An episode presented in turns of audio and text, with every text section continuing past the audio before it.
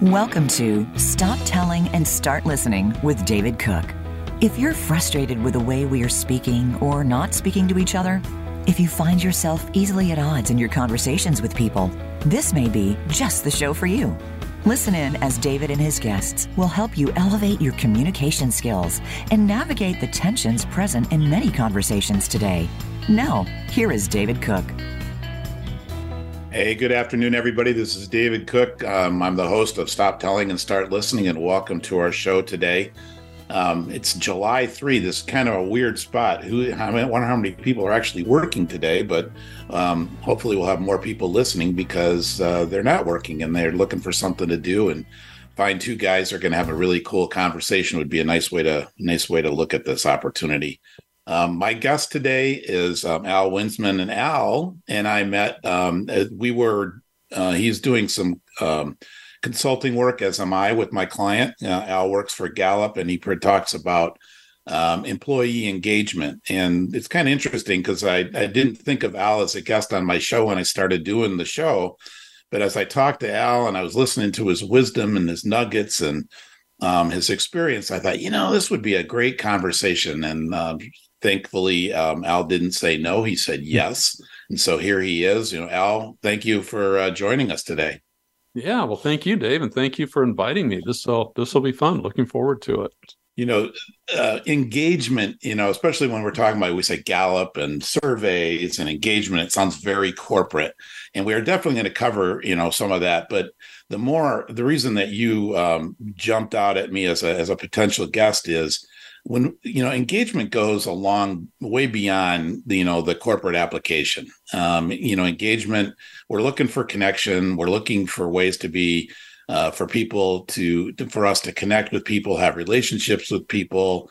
Um, you know we have committees we have groups we have teams we have families we have churches we have schools we have corporations. And all that is at some place way way shape or form engagement right Mm-hmm. Yeah, yeah. That's interesting how you mentioned that because um, I just want to start a little bit here with with how I've come to, and I, have been with Gallup now going on 23 years, and so I've I've I've been a consultant around uh, around engagement, uh, creating better places to work, also strengths development, focusing on what's right with people instead of fixating on what's wrong. Um, but when I think about engagement and and and and why this, I think crosses over and has some of those connections is because when I think about engagement at work, it's really about two things. Number one, I want to do meaningful work. Mm-hmm. And number two, I want to feel valued, respected, and appreciated for doing that work. Uh, that's basically it feeling valued, respected, and appreciated for doing meaningful work. And now that means different things to different people, which is why we've got our 12 elements of engagement that help us measure that. But I think to your point, isn't that what we're all looking for in life? Mm-hmm. Is to do, is to have meaning, to do something meaningful, and then feel valued, respected, and appreciated. I mean, I, I think that's core to being human. Mm-hmm. Yeah, very much so. And I think that, that that's why it jumped out at me without a doubt because it's like, yeah, that this because everything that we've talked about in in our in our interactions is just that is is that am I am I feeling a sense of purpose? Am I feeling a sense of value? Am I enjoying what I'm doing? I mean, is the, you know, obviously work is hard, you know, so that, you know, we're not going to say it's easy and fun, you know, because that's, in, you know, that's a sloppy word, but it, there's got to be something that energizes me, right? Showing up every day, I have to, I, I you know, if I'm not feeling energized, there's something missing.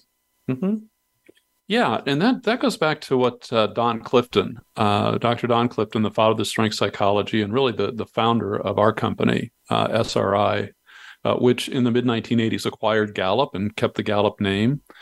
Uh, but Don was really driven by this thought about a, couple of thoughts. One was what would what would happen if we start focusing on what's right with people instead of fixating on what's wrong?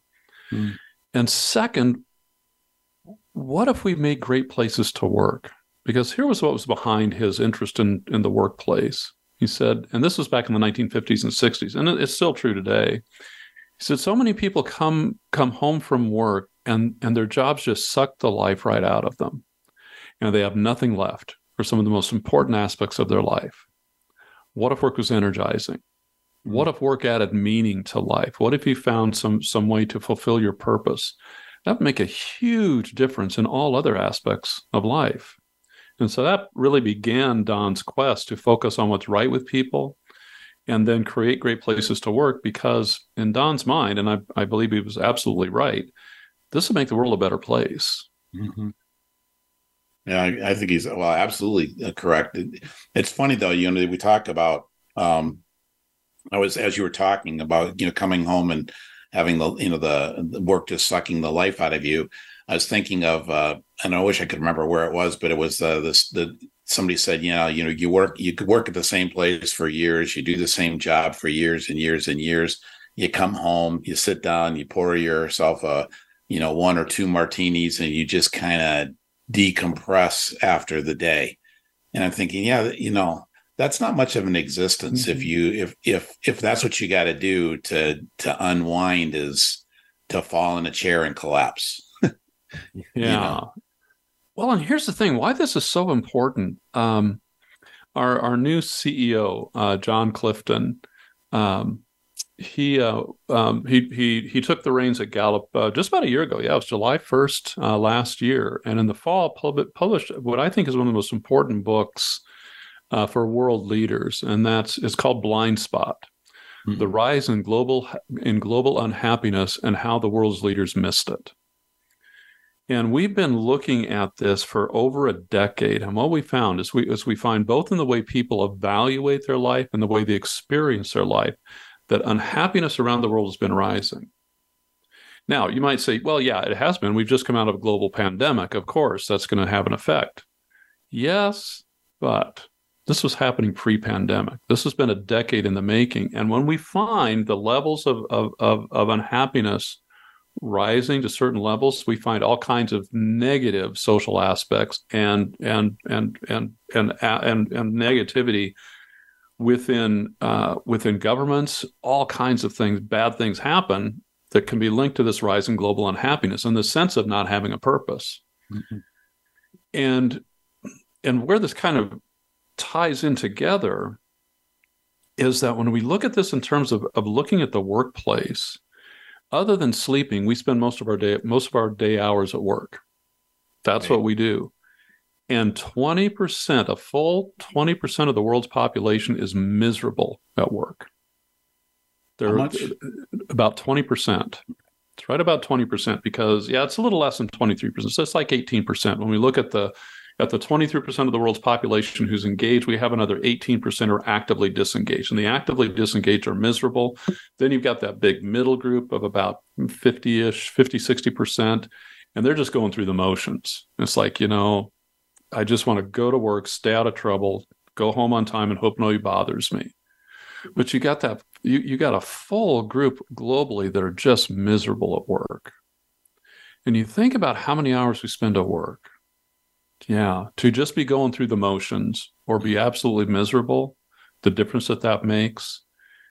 And and and that's where looking at at at, at you know fixing the global workplace because it's so important. Because again it has that profound effect on other aspects of our life. And we look at well-being and uh, we were the kind of the, the, the first to kind of look at this back in 2007 we did the original research on the five elements of well-being career, physical, financial, social, and community well-being.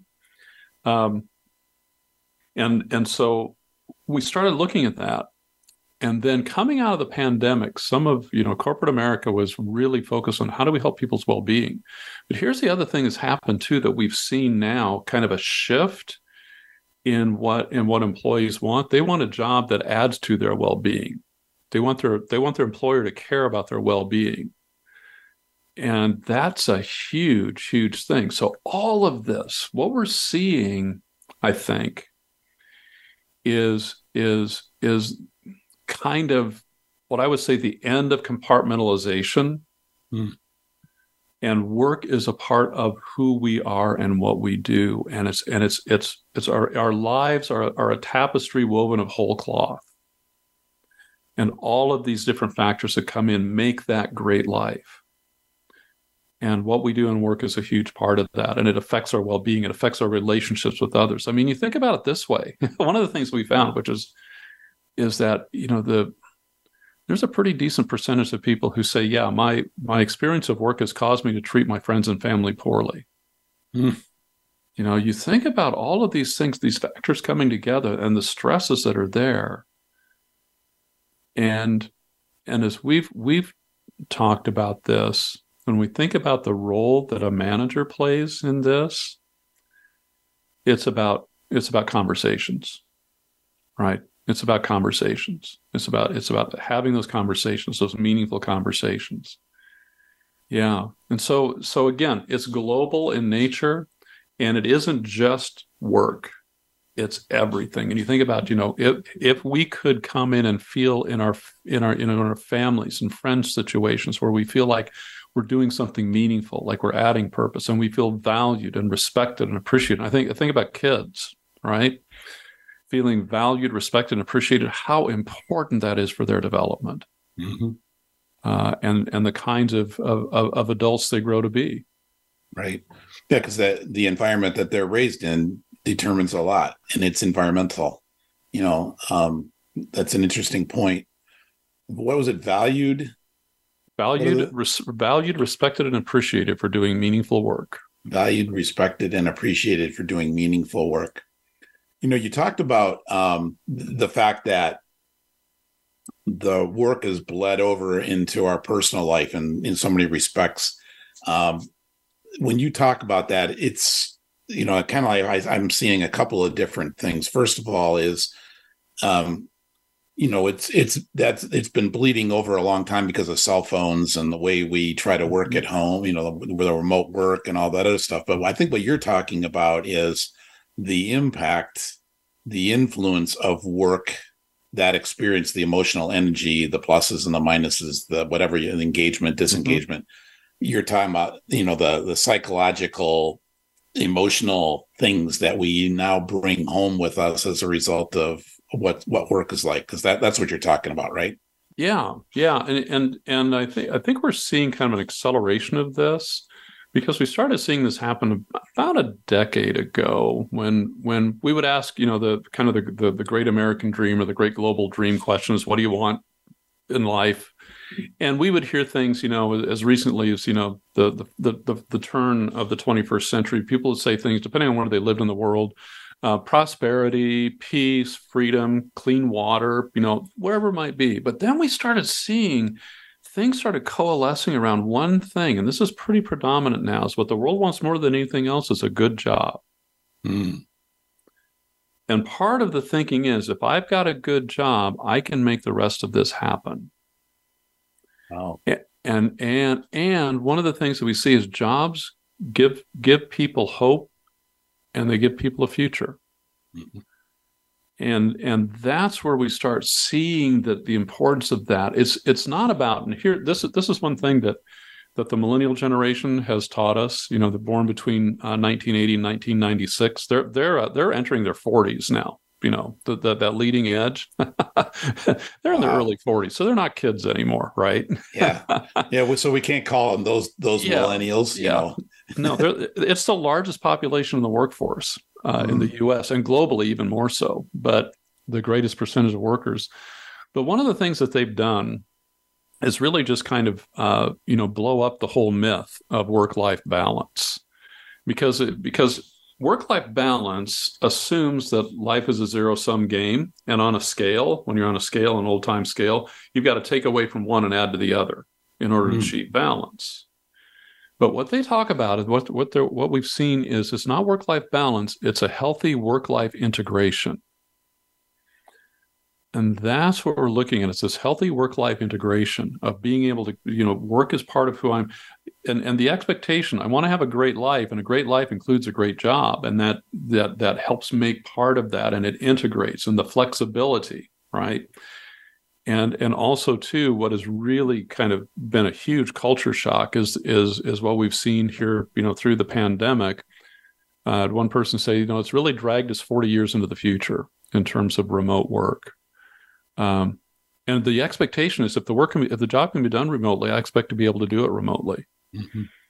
and and how then looking at life and how does my work impact my life and it's really come more to the forefront but yeah that whole idea of of of how then, you know, acknowledging it because it was there before, as you said, right?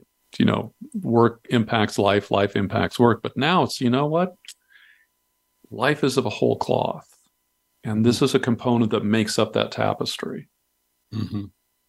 You know, it's funny because uh, one of the things uh, years ago, I was it, it, the reminder that millennials are now in their forties. Because um, I'm thinking, I'm thinking about you know talks that I've gave and stuff at ASU, you know Arizona State here and stuff like that to you know students who are graduating, and I realize now that they were graduating college when I was working with them and giving talks to them back in 2010 2012 so yeah you know if there were 22 then they're 32 to 35 now. You know it's like oh my gosh. But w- when when i was working with them at the time what i really loved about it was because they i felt like they were changing the rules of the game. Mm-hmm. and all the things that you know me i'm you know i'm 66 so i i'm at the other end of the spectrum right? But all the things that i we we were taught about work is you got a job you worked hard you know, head down, do what was asked of you. And you didn't really push a lot of buttons or fight for a change. You just kind of like went with the flow and accepted it for what it was. And if the job sucked, then you go get another job, right? Or if you get laid off, you go find another one. But it's interesting because the millennials, you know, with, which is what I'm referencing here, is they just kind of said, you know, yeah, I'm not feeling it. I'm out. mm-hmm. you know? or or I don't see it. I'm I'm not joining. And I loved it because I found it really refreshing, but it was so disruptive to the established culture, me, because we're used to just, you know, plugging people in and say, okay, shut up and do your job. And these guys are going, no, I'm not going to shut up and do my job. I want to know, you know, why am I doing mm-hmm. this? Is this important? I mean, what's what are we doing this for? How come? And yeah and and my favorite story is um, I was uh, working with a client in in the San Francisco area, and he had a, a, it was a small company. He had a rule that every Thursday afternoon was cold call Thursday, and everybody in the company had to designate from like one o'clock to four o'clock or one o'clock to three o'clock in the afternoon to make cold calls including oh. including the designer and all that stuff. And the designer, she was like 25 years old. and I remember one time she go, you know, Dan, I'm just not feeling it. I'm going home. And he says, he looks at me, he goes, Dave, he goes, you know, I can't keep her. I says, Dan, look at before she goes, tell her what you expect of her, you know, in terms of results, and then let her go home. He says, why? It's because at eight o'clock tonight, she's going to make those phone calls or six o'clock tomorrow morning. She's going to do it on her term, her way.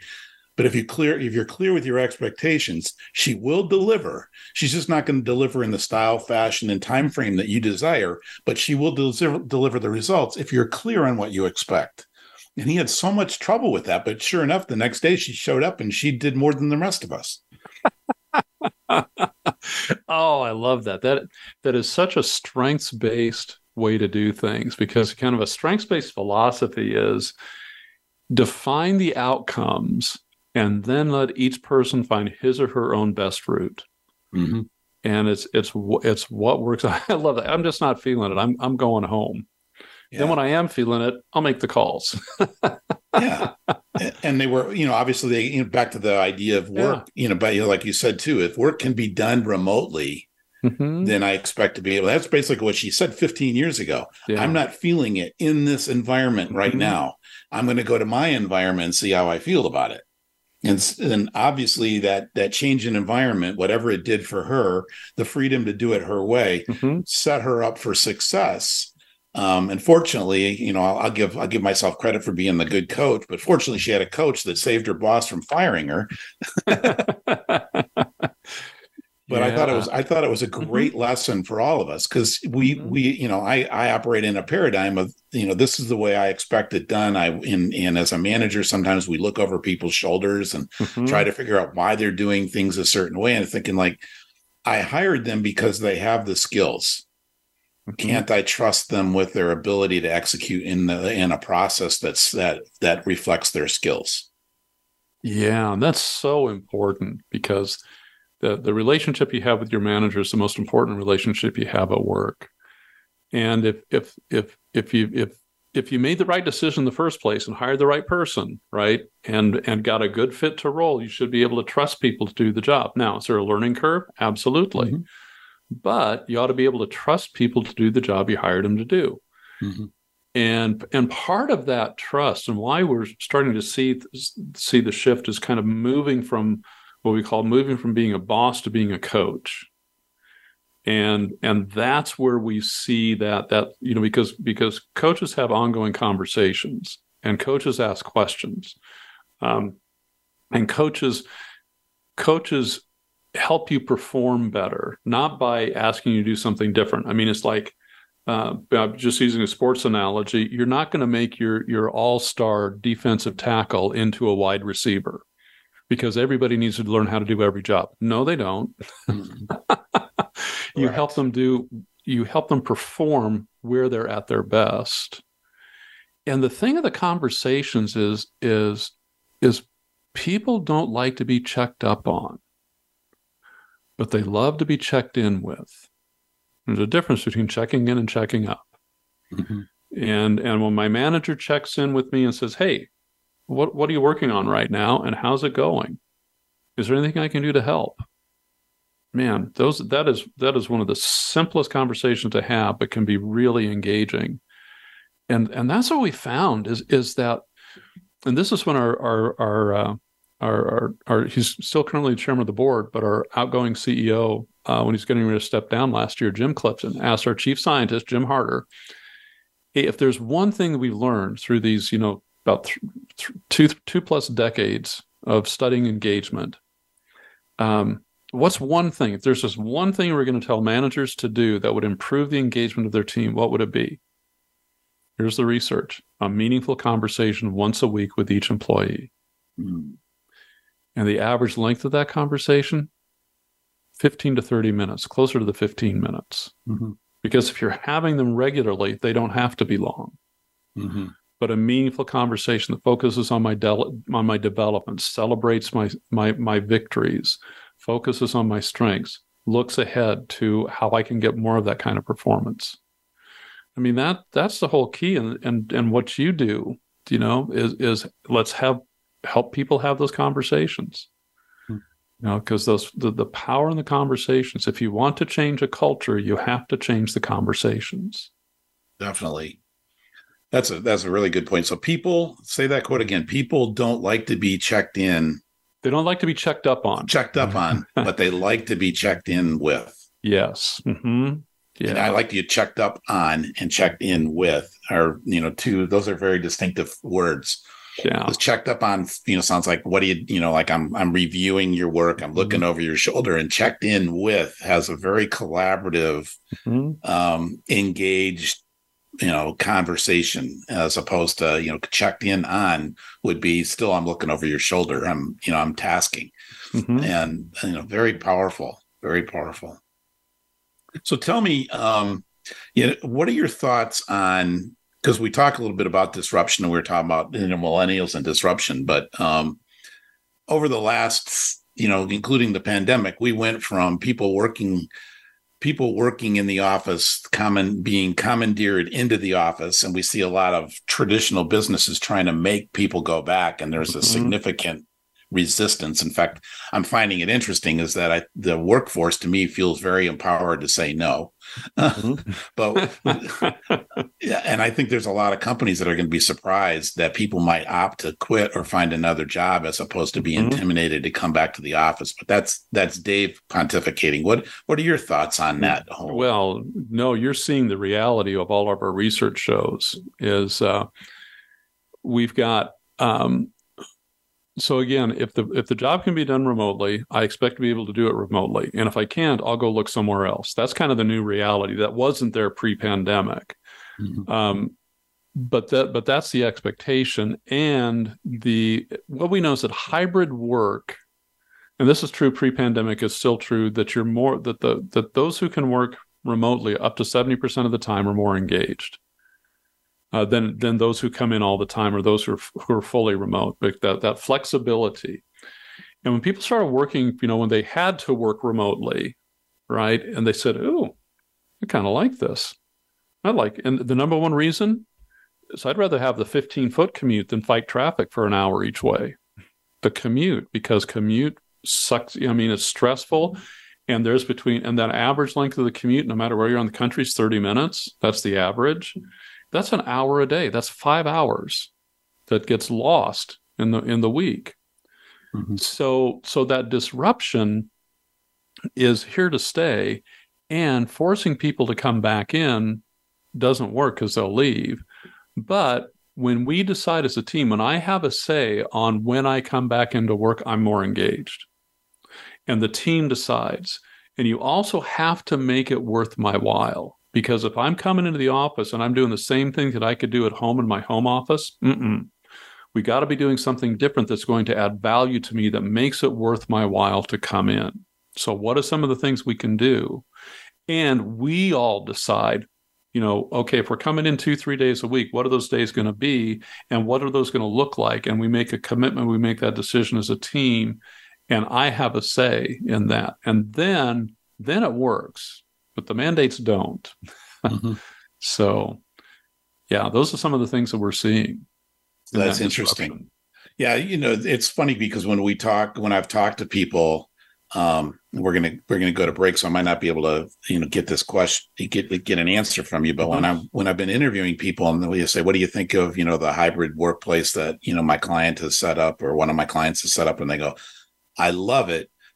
For the reason you just said, first of all, I don't have to I don't have to fight the traffic. I don't have the cost and time of the commute. But the other thing is, is that I can have lunch with my wife. I can have lunch with my kids, or I can have dinner with my family. Mm-hmm. And then when they go to bed, if I got something I have to wrap up, I can do it. Otherwise, it used to be I'd have to stay late in the office and I'd miss dinner. I'd miss the kids going to bed and that kind of stuff. So they've people have uh, found ways to have a, uh, an extended workday when mm-hmm. necessary, but they also get the they get to connect with the people that are most important to them. Exactly, and that was the realization. Wait a minute, I want to do something that has value to my life hey, I can do work. I can, ha- yeah, I can, you know what? I can take the kids to school and I can still be on time for my meeting. And I can come in, I can have lunch with my wife, I can have dinner. Yeah, I like this because it's not about work anymore. It's about life and how right. does work fit into my life. And we're not, and we're not, um, you know, on a pod, we're we're we're goofing off. To start, you know, the traditional way it looks like that we're goofing off, but the reality is is that we are now, like you said earlier on, we're blending together my work and my personal life in a way that allows me to be productive mm-hmm. and you know me, have meaningful connections and engagements at the, all the levels that are important to me. So um, when we come when we come back, I'm going to talk to you a little bit more about this disruption because it to me it's yeah. it's it's fascinating. Um, the way the rules are being written as we as we're sitting here the new mm-hmm. rules being written so when we come back from our break we're going to talk with al a little bit more about engagement and disruption in the workplace and of course those crazy millennials stay tuned Follow Voice America at facebook.com forward slash voice America for juicy updates from your favorite radio shows and podcasts. We are living in a time where a relentless commitment to opinions and beliefs are dividing communities and fracturing crucial relationships. Making ourselves right and those who disagree with us wrong leaves little room for engaging in a constructive learning dialogue. There is little opportunity to change minds, find common ground, or solve complex problems. Those who are not being heard or understood become angry, hurt, lost, isolated, alone, and more. While mental health related issues are on the rise, too few know how to safely share their struggles, and far too many don't know how to care about those that do. While it is increasingly frustrating to experience an increase in this communication divide, there is hope. And according to David Cook, there is an answer. The answer lies in how we adjust our communication style and shift our listening behaviors. In his radio show, Stop Telling and Start Listening, host David Cook introduces his audiences to the power found in creating a safe place for sharing life perspectives and experiences without judgment, criticism, correction, or shame. There are tremendous opportunities in learning to see the world from the eyes of another. Join David on Mondays at 11 Pacific Discover how shifting your listening behaviors will close the divide that exists between you and others in your community. It's your world. Motivate, change, succeed. VoiceAmericaEmpowerment.com.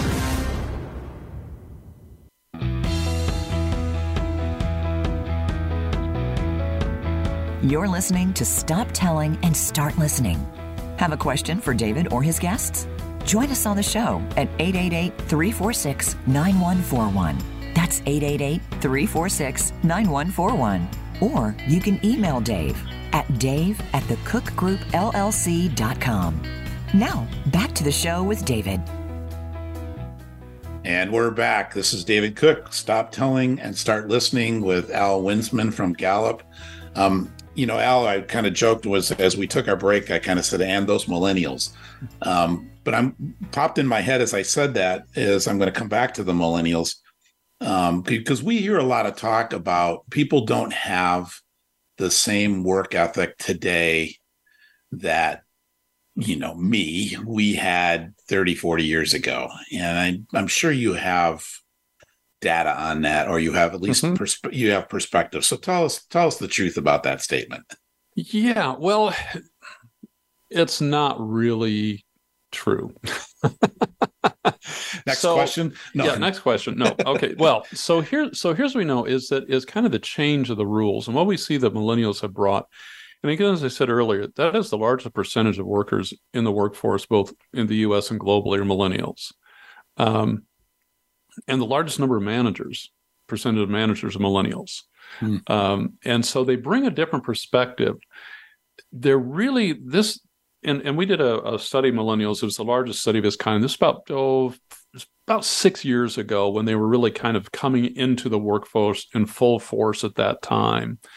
We we did a million interviews and about 30 different types of studies to kind of look at this. And what we found is some shifts that millennials are bringing uh, just because kind of their perspective on on I think what what I'll I can say a little bit more about is the emotional economy, behavioral economics, and it is a shift from first of all uh, from from a focus on satisfaction to a focus on development. Um, it's not about making me happy at work; it's about what are my developmental opportunities. Um, it's making that shift from uh, from boss to coach. I want to coach making that shift from annual performance reviews to ongoing conversations. Um, it's a it, and it's a shift from paycheck to purpose. You know, yeah, paycheck is important, but purpose is more important. I mean, and you know, and if I'm not finding it one place, what what what millennials kind of brought to things is kind of a, a standard now as a side hustle, right? I'll cobble two to three get two three jobs together to to make enough income until I find something that will suit my purpose, but I'm not going to stop working. Mm-hmm. Um, and then also, uh, development used to mean focusing on my weaknesses. Let's fix those. But really, it's about focus on strengths because that's where I get excellent performance. And in the past, it was about my job. Now it's about my life. And so these are the kinds of the shifts. And this is really, this is really behavioral economics coming into full force into the workplace. And the millennials have kind of ushered it in. And and you know, I look at those changes, and I've asked this a lot of times because uh, uh, you know, both both my daughters are millennials, so that Dave, that puts us kind of in that same age category there. Mm-hmm. But uh, um, uh, and, and I'll ask, so how many of you are not millennials, and this is important to you? And by you know, just about everybody raise their hand. Yeah, this is behavioral economics. This is you know kind of a focus on people and and really kind of how how we come together. And what millennials have done is is in a lot of ways, you know, question the rules and rewrite the rules. Um, and Gen Z is kind of following that footsteps too. Uh, when we think about managing uh, Gen Z, and we we don't know as much yet about Gen Z, but we will uh, as they start coming through, uh, coming through in, in full force into the workplace.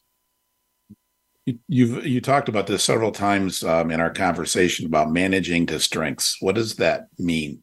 Yeah, yeah. So one of the things when we measure engagement, and and and by the way, uh, engagement it, you know it's a hot topic in the workforce, but engagement was not a workplace concept until Gallup defined it back in the 1990s. Uh, up until then, it was all about satisfaction, but we define engagement and define that differently, you know, because what drives outcomes. And one of the key measures of engagement is this, and this is a, a, a, you know ranking on a scale of five, with with five strongly agree, one strongly disagree. At work, I have the opportunity to do what I do best every day. Now, it doesn't say all day, every day, and it doesn't say I only do what I do best every day, because, you know, every job has cheers and chores. But doing what I do best every day, at least part of every day, and the higher percentage of time I can spend doing that, that's what makes that difference. And it all begins with fit to role. Okay. Am I in a role that makes the best use of my talents and strengths that I can grow and develop, that I can, that I can really focus on the things that come easiest to me? And then how then do I kind of push and stretch within that role or even beyond? But it's that opportunity to do what I do best and, and, and making sure that people are doing, you know, what they're really wired to do. You know, Don Clifton said it this way, you know, square pegs fit better in square holes. yeah, you know, that profound wisdom, you know? So let's find a role that fits who you are. And let's help you do more of what you do best and and and manage, not try to fix, but manage those areas that might get in the way. You know, I think about it. Um, I, I I would say, you know, that, that if I think about my, I, I'm, I'm, I'm pretty well organized, but structure, routine, precision, detail, those are not me. I'm more kind of creative and flow, but I've got to be organized, right? Mm-hmm. And so to put me in a role that requires that kind of precision and detail, mm, it's just going to, you know, suck the life right out of me. But if I can be in a role where I can create, where I can think, when I can get a breakthrough, and when I can kind of, you know, help ask the right questions to help people kind of see where they are. So, so that so that whole idea of getting the people in the right role and managing to strengths, starting by asking some questions, right? You know, it's like, hey, let's talk about what you do in the last 30 to 90 days at work that you're most proud of as a manager. And you ask that, what'd you do? Well, let's talk about that. What was different about that time? What were some of the things that made it so so enjoyable and that you're most proud of? Let's learn from those. And now, how can we get more performance like that in the future? Okay, let's mm-hmm. talk about that. That's a strengths based approach to managing that really helps people do what they do best more often and show up as the best version of themselves more often. That's very powerful. Um, so it's kind of like you know you used a sports analogy earlier, but you know everybody wants you know the, the idea being is when we're growing up, everybody wants to be the quarterback, but some people aren't equipped to be the quarterback. And there's some mm-hmm. people that you know don't want to be quarterback but we don't but they look like gosh but you're really you're a great athlete. I have no capacity for being a quarterback. What else can i do? And so mm-hmm. that's what you're saying is you find a role that fits their skill set. Yeah. Or at least and it and you said it doesn't have to be all eight hours or all 10 hours it doesn't have to be the mm-hmm. whole workday but we we do our best to plug them in where the most where they do the best they do it the most or they mm-hmm. do it often right yeah yeah, and that's the thing, and and that that that that opens up a whole new idea about what development means, because development used to mean promotion, right? Mm-hmm. And you know the Peter principle, you just promote people to their level of incompetence, and then they leave the company and they go start over again when they can really do what they do well. And you've lost somebody great, right? Yeah. and uh, and so development, development, a lot of times is are you creating heroes in every role? and how are you people how are you helping people achieve world class performance in the role that really fits who they are and that's where um, I, in, in, first break all the rules kind of our first business bestseller there was this one snippet that i just love it was a sales rep who came to his manager and he said your job as my manager is to make sure i am never promoted again because I, yeah, I love what I'm doing. I never, I never thought I'd have the impact. This is where I want to be please don't promote me. That's awesome. And so with, with somebody like that, it's okay. What do you want to learn? How can we help you get to be world class? What do you what do you see that you can add to this to get you to that next level? Because people who are world class, they never they never think they plateaued, right? You know, you think about I, again sports analogies. The the best at what they do. I mean, going back to quarterbacks, they all have they all have a quarterback coach in the off season, right? That helps them then get better at what they do, to take a look at some things to help them do that. And and they and the people who are world class at what they do, they just want to keep getting better. Got it. But they want to keep getting better at where they're where their where exactly. their skill set suits mm-hmm. them. Yeah. Okay. Yeah. Mhm. That's huge. You know, you talked about what this, you know, maybe this is, I hope this is like a natural progression to the next thing, but, Mhm. um, you know, I was, I sat in on a, uh, well, I didn't sit in, I contributed to a conversation on LinkedIn where people were talking about the difference between leaders and managers.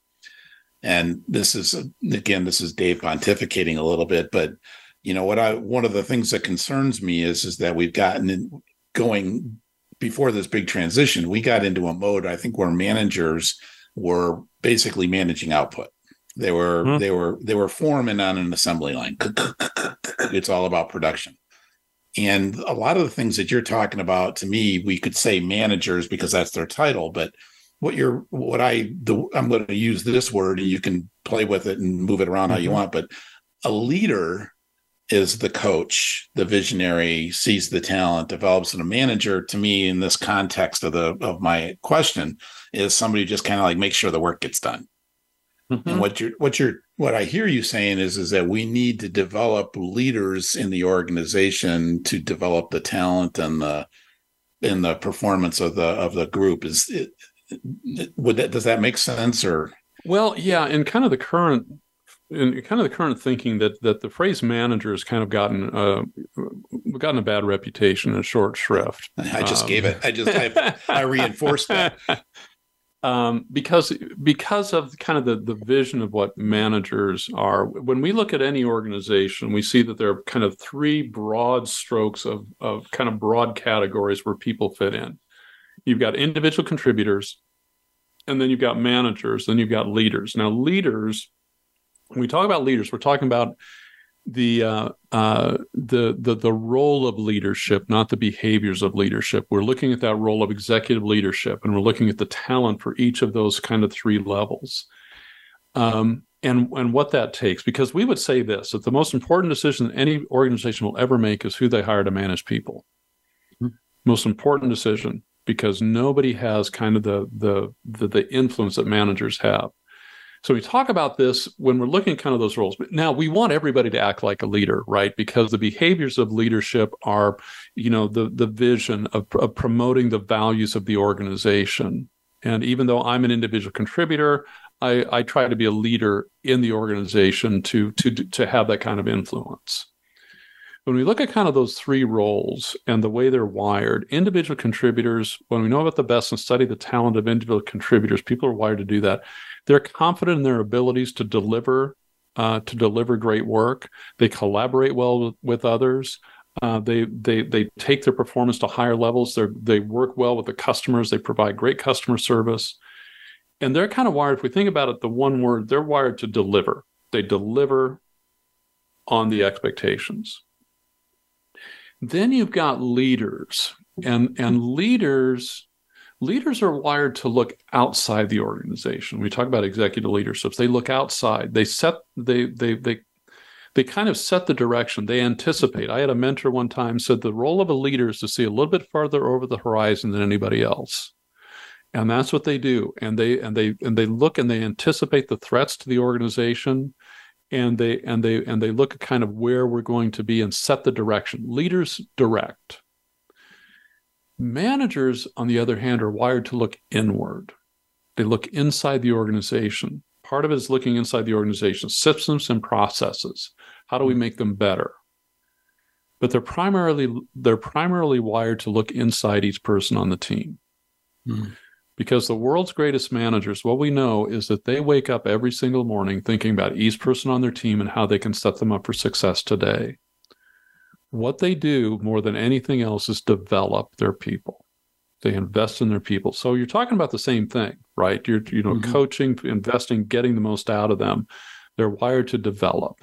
And so the, if we're thinking about the alliteration the three d's uh, you know senior leaders direct managers develop and individual contributors deliver Hmm. and that's where we would see that in in in terms of uh, of looking at and, and kind of looking at the delineation of those roles. And you're kind of the leadership that that I think that you're talking about is kind of those behaviors of leadership, is acting like a leader no matter what role you're in. Mhm. Now, even though those are some of the kinds of the three things, managers a lot of times have to kind of play in all three areas, right? Because I mean, you know this as well as as as as any of us. Most managers today are what we call working managers, right? We want you to lead this team of people, but just keep doing your other job too. and then you're in charge of this team. And here's what you're responsible for. Here are the metrics. Here's kind of the systems process is what you're looking for with your deliverables. Oh, and you have these people, which shouldn't be a problem because you're a people too. Just kind of lead them to to to deliver the goods. Mm. And and and and what happens with managers is they realize what got me here isn't going to get me here. And they got to learn it all over again mm-hmm. because they're used to being most managers get to be managers because they were great individual contributors and that's kind of the next step yeah and then they got to learn a whole different way of of of, of behaving yeah it's it's funny because you know being being in sales and i've been you know was in sales in the first half of my career second half of my career as a, a crazed consultant but um you know we would we would learn the lesson somebody was a great salesperson we'd promote them to being a manager mm-hmm. it was a mm-hmm. disaster because you know what made the person a great salesperson was their individual their ability to connect and engage and build relationships and but they really worked autonomously most salespeople mm-hmm. are very autonomous and it's like okay now you're so good at being autonomous we're going to make you part of this team that we want you to develop well they it, it was a disaster. well, yeah, it's it's interesting. Um, yeah, is is a lot of times we find that a lot of times sales managers can't stop competing against the people who are supposed to be developing. Mm-hmm.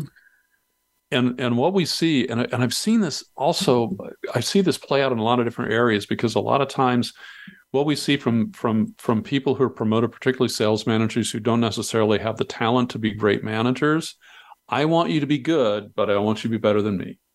Mm-hmm. and I see this a lot of times in in in the in NCAA Division One football. When you see the coordinator, the young hotshot coordinator who's great as a coordinator, gets to be promoted to a, to a head coach. Most of them will not hire great coordinators. They'll hire people who, because I'm supposed to be the defensive whiz here. Mm-hmm. I don't want you to be better than me. And they have real struggles. The ones that make it are the ones who get that big picture. But it's the same thing. The managers, right? The sales managers. it's like, yeah, that was good, but I could do it so much better. And they miss the thrill of the hunt, right? Yeah. Oh yeah. man, they miss the thrill of the hunt. But that's where the money is, is yeah. in sales management. Right. Yeah, and eh, well, you know, you using the football. The other, you know, the other part of the football analogy that for me, the sports thing is, and there are exceptions, but it, it, um, when I look at uh, if you were to like go down in all the great coaches in different sports and stuff like that, most of the great coaches weren't superstar athletes. Exactly, they were students of the game. Mm-hmm. They were second and third stringers. They rode the pine, but they studied the game and understood the dynamics of the game and the team and stuff like that. And those individuals became great coaches. The superstars, because they were on the field playing the game and they were part of the, you know, that dynamic of success. They didn't see the whole thing coming together. They only were part mm-hmm. of what was coming together. And so great superstar athletes, they don't, you know, they, and I'm not going to say they all fail, but they're usually not as successful yeah as yeah. as as the bench warmer who just studied the game or the or the ins, insignificant contributor on the team you know the guy who played maybe 12 you know fifth man or sixth man off the bench or whatever like that oh yeah yeah you know and it, it's interesting uh, as, as, you're saying that i'm thinking about in in pros a lot of the superstars they're pretty good in the front office mm-hmm. uh, but when it comes to coaching, no. Or or you think about it, sometimes that they they come back in the, in the college ranks and they're pretty good athletic directors mm-hmm. because they got a sense for what needs to be done. But actual the coaching, no, I'm going to stay out of the. I'm saying stay out of the coach's way because yeah, you're right. The student of the game. Yeah. Yeah. Yeah, I had a really, you know, and I always related it back to my sales manager promotion mm-hmm. experience. But um, you know, the, I'm going to shift a little bit on here because one of the yeah. other things that I'm concerned about, you know, this is sorry about going back to remote work environment, mm-hmm. but yeah, yeah. One of my biggest concerns uh, um, when I look at the remote work and, and all the benefits that it has. My concern is, is that how do we is is losing touch Mhm. because there's a lot of impromptu conversations, impromptu development, um, things that just happen to happen because people started talking in the office about something, Mhm. and it leads to something else and and stuff like that. Um, it's early, maybe you guys don't have data on that, but what are your thoughts Yeah. on the threats that we have as organizations saying this remote hybrid work is great, but what are we risking losing that we were getting before? Yeah, and and you're right on target, and that does some, of the things that shows our research is that collaboration uh, goes down, and also what's interesting, which we've got to turn around, is is we ask this question: Our company always delivers on its promises to our customers. That score has dropped over the past two three years. Hmm. And so there's something about the collaboration, there's something about being together that makes that difference.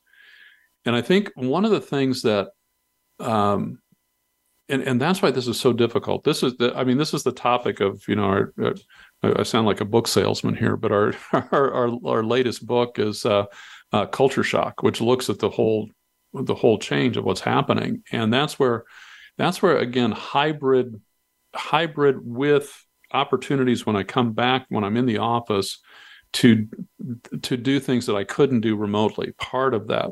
The other thing with fully remote is is it takes manager intentionality. Okay, you've got to be intentional about reaching out and, connecting. And the people who are working remotely have got to be intentional about connecting. So I just use myself as an example. Um, I was so before the pandemic, you know, 95% of my life was travel. I get on a plane, I come back. Then the pandemic hit, we shut everything down and we changed everything to virtual. And I and and um, I worked from home before the pandemic. In, in 2019, I had an office in Omaha that I would see every six months, six weeks, yeah, maybe six months. But you know, they said we need your we need your office space uh, because we've got more people. Can you work at home? Sure, I'm never here, so I've been working at home, and I'm and our team is remote, but we've made we've been very intentional about connecting with each other and particularly in the opening times of the, of the pandemic, our manager very intentional about reaching out and connecting us because I've I've got a group that I you know I touch we touch base you know probably once a week or so of of peers in my group. So the intentionality has to be there, right? Because you because the spontaneity doesn't happen as much, so there needs to be intentionality around how do we connect.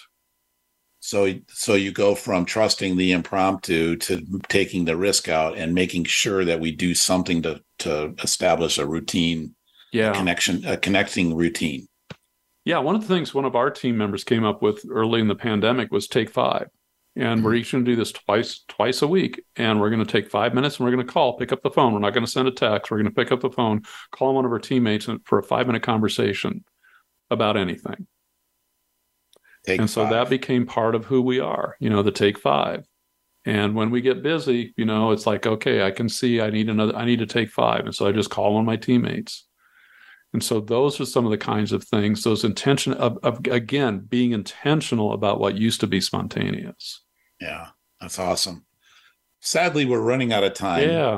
Um, Wow. Um, I know it goes so it goes so quick.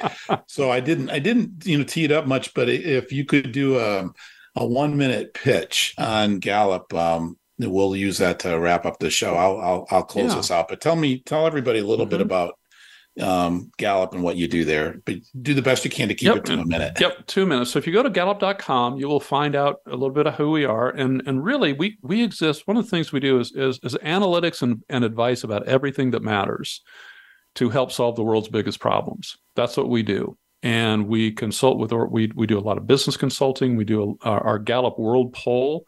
Uh, gets the opinions of 98% of the world's population that we that we relay on to and work with senior leaders and governments around but it's really about how do we make the world a better place and create great places to work and focus on people's strengths um, you know the gallup the clifton strengths assessment we've got uh, over close to 30 million people globally have taken that um, and so we do strengths coach certification we do coaching uh, consulting around around helping helping uh, helping create the, that that environment where people can do their best work and kind of keep our keep our finger on the pulse of the world. Awesome. And while my experience has been great so far, you know, a couple of years, three years of uh, of stuff with Gallup, and I yeah. really, again, I hate to like race out the door, but we ran out of time. Al, I think I really do appreciate your time on this, um, and I'm going to have to get you back because this is like so much. I want more. But uh, for the rest of you guys, have a great week, and remember, open yes. your hearts, open your minds, open your ears because the minute you start listening, everything changes. Everybody have a great week. Thank you. Thanks, Dave.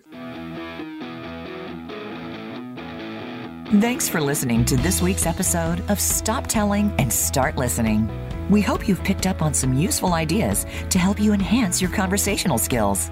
Until we listen again, have a beautiful week.